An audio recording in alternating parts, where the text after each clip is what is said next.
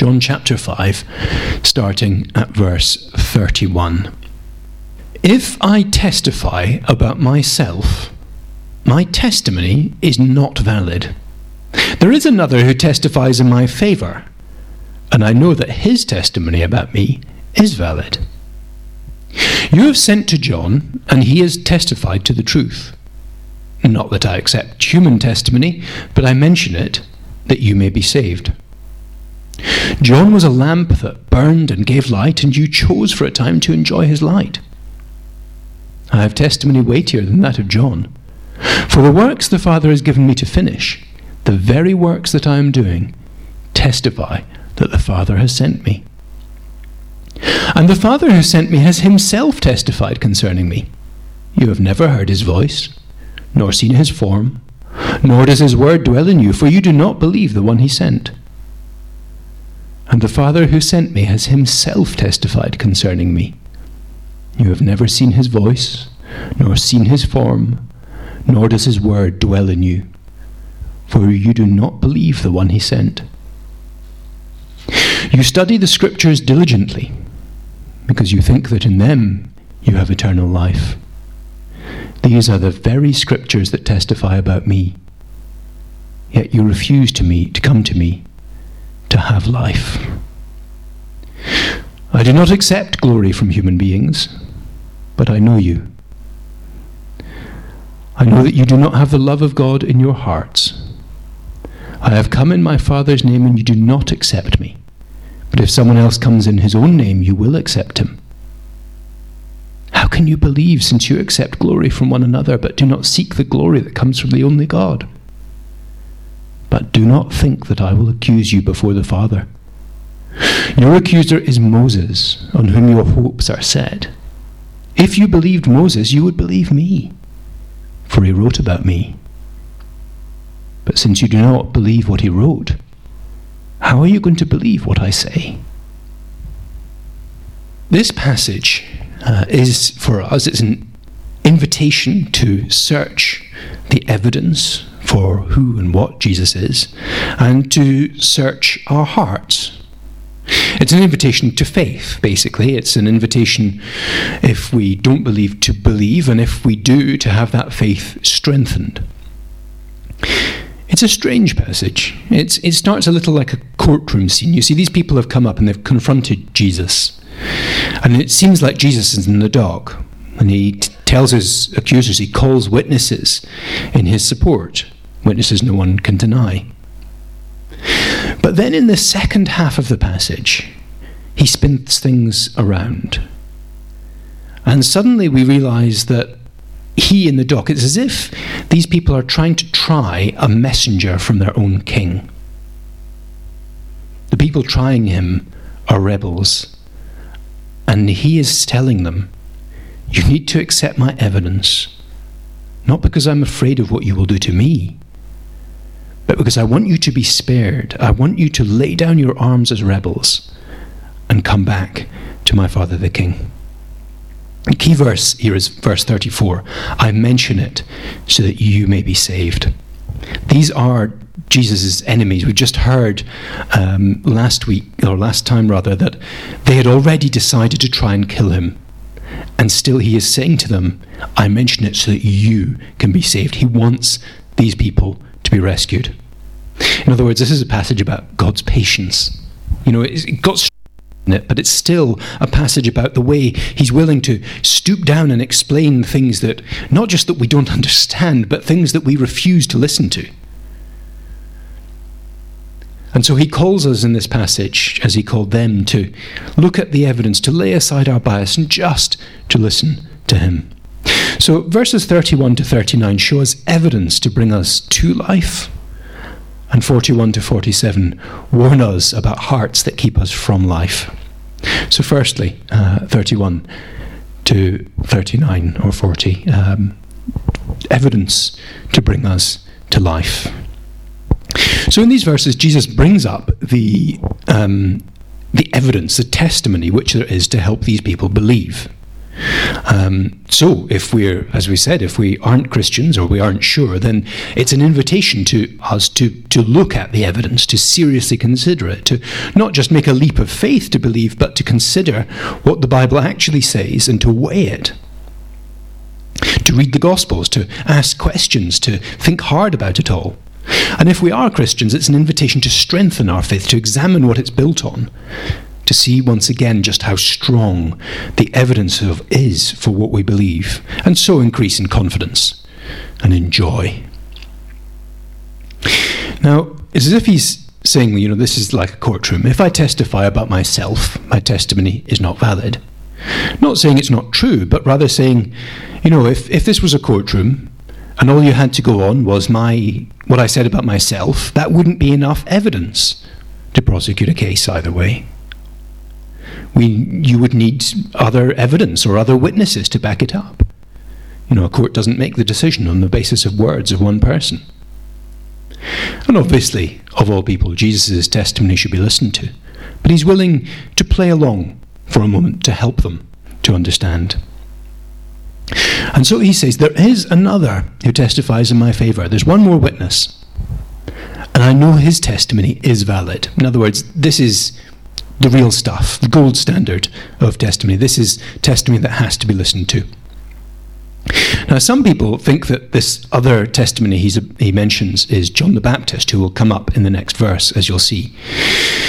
But John the Baptist, in the next verse, he talks about is someone in the past. He has testified, he has spoken, he was a burning and shining light, because by this time, John is in prison, or quite likely dead.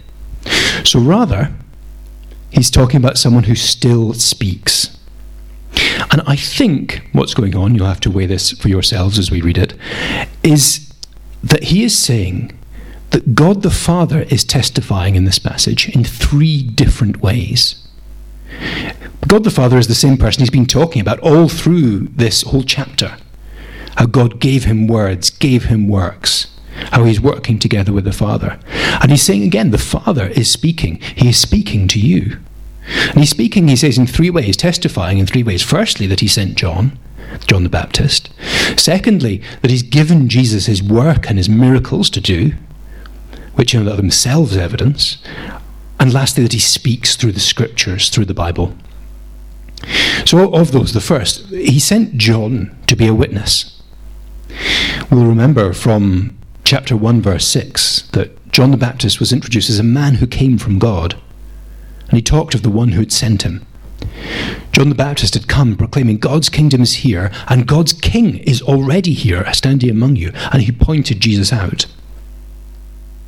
And Jesus, of course, is pointing out that look, you, you, religious leaders, you sent to John to ask who he was and what he was doing. And they said, and he said to you what the truth was. You were happy to listen to him for a while, but will you listen to what he actually said about me? So that was something that was uh, right in front of them. God had prepared Jesus' way. But also, the Father had given uh, Jesus his works. I have a testimony weightier than that of John, something more important. The works that the Father has given me to finish, the very works that I am doing, testify the Father has sent me. Now, part of that, of course, is his miracles. They've just, they know he's just done an amazing miracle. And that's evidence that he is more than just some random madman making great claims about himself. But I think it means a bit more than that. Because the works that the Father has given him not just to do but to finish, it must be talking about the whole of what he came to do and to teach. He's saying, in other words, look at what I'm doing the miracles, the teaching, the way I live, and in the end, the way I'll die. I couldn't be doing this for myself, for my own gain. This isn't the product of some human ambition this is something that can only come from the Father. If you really weigh what Jesus is like and what he does, that itself is evidence of who he is, because he has works that could only come from the Father. And then he says the Father testifies directly as well, especially through the scriptures. He says, The Father who has sent me has himself testified concerning me. Now, he says, You know, you've never heard his voice or seen his form. These people who have rejected him, they haven't felt the Father's testimony directly. They haven't believed in Jesus, so they haven't felt the Holy Spirit come in and enlighten their hearts, to open their eyes to reality, to help them to see clearly, to know, uh, as we do when we become Christians, a little more directly and clearly what, who Jesus is. But all the same, they have the Scriptures. He says, You study the Scriptures diligently. You think that in them you have eternal life. Of course, life is found through the Scriptures, but how? Because the Scriptures testify about Him and they call us to come to Him. The whole Old Testament written to point to Jesus Christ. Something we don't have time to go into here, but again and again in the New Testament, it shows us how the whole Old Testament was given to direct us and point us to trust in Him. So the Father is giving these three testimonies John the Baptist, Jesus' own life and teaching and miracles, and then the Scriptures, so that all who examine them can come to Jesus and have life. Now, of course, that's the same today. The Father still speaks. These events may be more distant, but when we are willing to face what the Bible says, to weigh it up honestly and truly, we discover that there are strong reasons for believing that this is true. So many people dismiss it as a, a fairy story without ever reading it or examining it. Maybe, maybe that's true of some of your neighbours, that they just dismissed it without ever thinking about it at all, really. Um, it's. Um, when I've uh, had the, the, privilege of being involved in evangelistic courses like uh, the Alpha Course or Christianity Explored, um, people week by week see a little bit more of Jesus' life and what he does. They read perhaps bits of the Gospels, and it's always amazing how little you have to say, how little you have to explain, because as week by week they see those things, as they see what Jesus is like, what the Gospels say, Week by week, it's amazing to see people actually come to faith because they've seen for themselves and read for themselves the evidence of who Jesus is.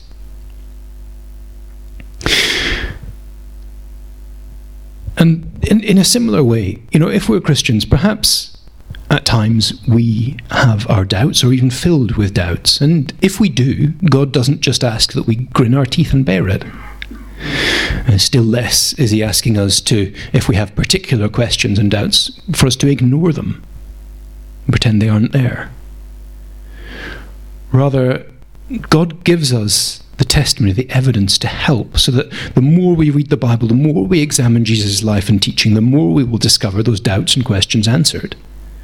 And very often we'll need other people to help us see that whether that's discussing a difficulty together in a Bible study, or asking someone who knows the Bible better than we do, or who's more holy than we are.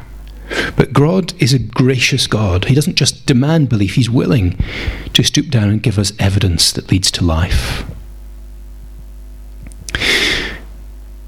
Now, that's the first part of what Jesus says. He calls these witnesses.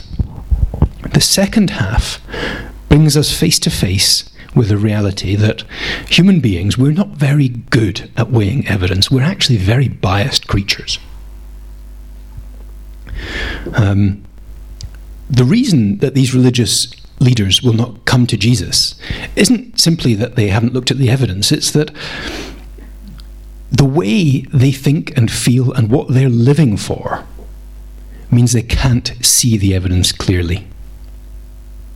And here his words are designed to help them to work through that, to see that, to see the problem in their own hearts so that they can believe. He says, I do not accept glory from human beings, but I know you. You don't accept me, though I come in my Father's name, because you do not have the love of God in your hearts. You will accept someone else coming in his own name, but not me. Why? This is the key verse. How can you believe, since you accept glory from one another, but do not seek the glory that comes from the only God.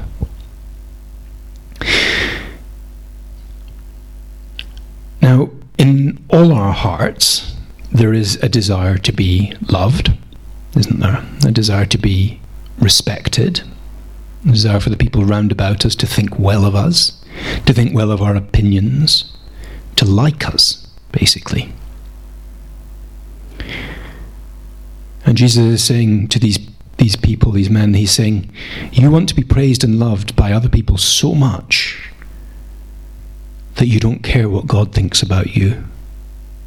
And so you're not willing to weigh the evidence on its own terms. All you want to do is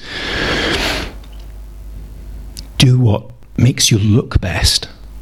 And the result is that they cannot believe in what God says because they're deeply biased in their hearts to whatever makes them look good. Uh, on the way to church this morning, uh, I was chatting with a man who was talking about the problems religion makes in the world and particularly in his country. And he knew what he was talking about. He'd suffered, I think. Um, people around the world use religion as an excuse to for the most appalling cruelties. Why? Because human beings who are who want to look good, who want glory, who want other people to be impressed by them, are, are just as willing to use religion to do that, to make themselves great and other people small, so that they can feel good inside. And these religious teachers are exactly that sort of person. You know, they will go on and they will kill Jesus for exactly those reasons. These are people who spent their whole lives studying the Bible. And Jesus says to them, Look, you spend your life studying Moses. Moses speaks to you about me. Your desire to be praised by other people means you can't even see that. You know, when it comes to judgment day, I'm not going to accuse you. Moses will accuse you. You claim to believe and trust him, but it's your disobedience to him that will show you up on the last day. Uh, no, and that, that's a terrible thought, isn't it? Now, Jesus is speaking here to religious leaders who, with astonishingly hard hearts, hearts that are keeping them from Him. Nonetheless, there is in all of us part of us that can relate to this if we know anything about our own hearts. You know, I, I studied history at university, and when you study history, you're not, in a sense, part of what you're doing is trying to discover what went on in the past. But to do that, you've got to weigh the evidence. You've got to weigh different people's writing about what happened.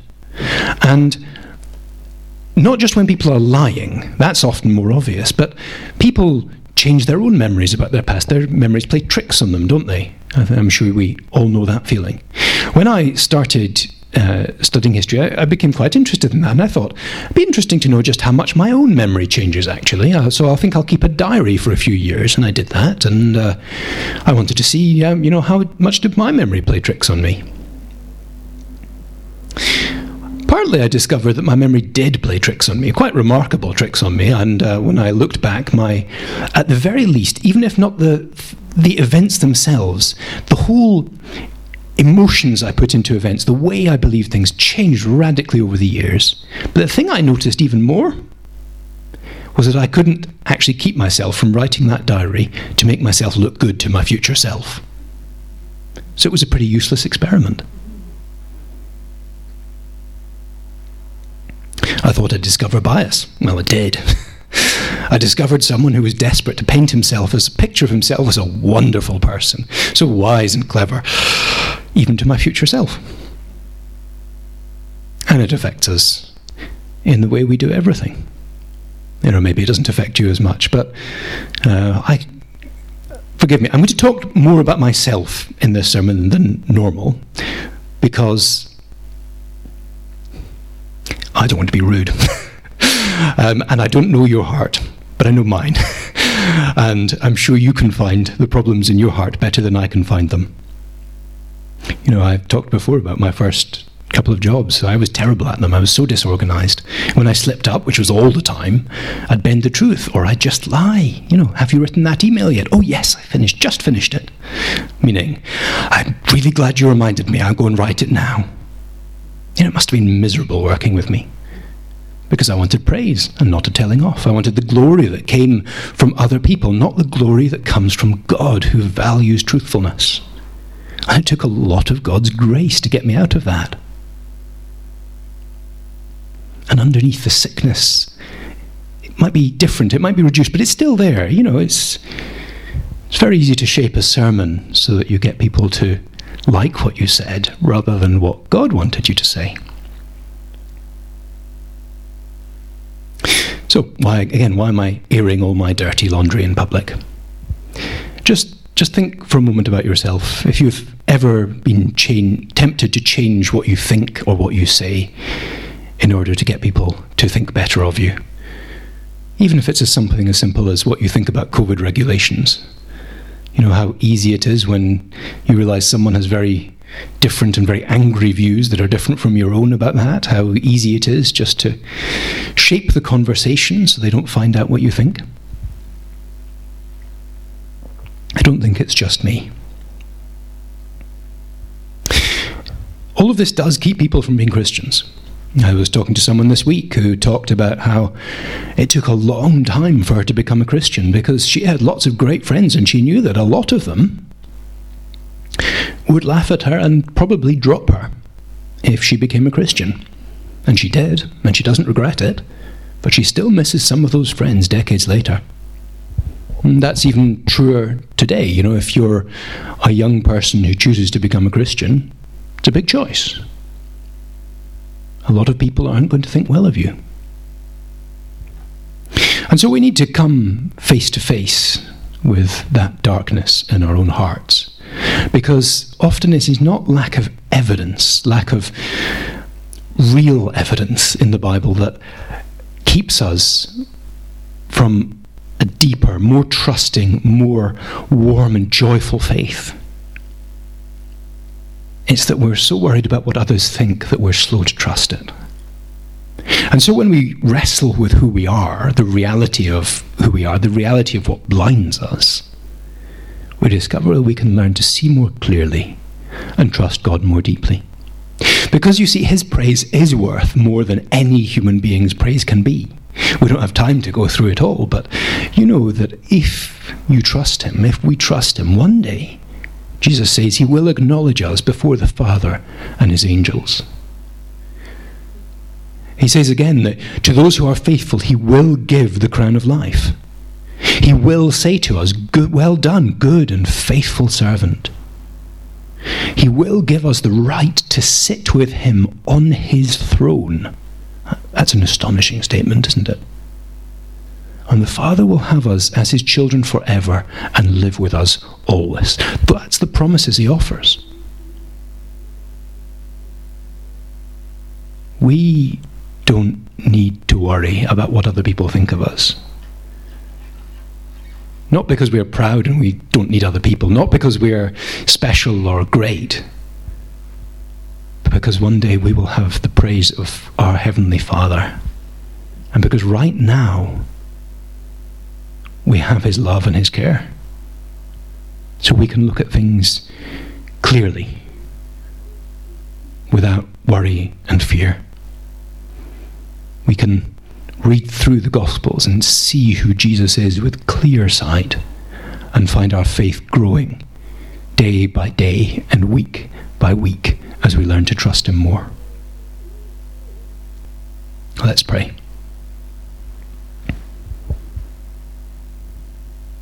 Lord Jesus, we see here your patience even with people who wanted to kill you. Thank you that you are so patient with us too. And thank you that you love us and that one day you will give us, hard as it is to believe, praise and glory. That you will share your glory with us in ways we can't begin to imagine. Help us to look forward to that, to take great joy in that, and to have our faith strengthened this morning through that. Amen.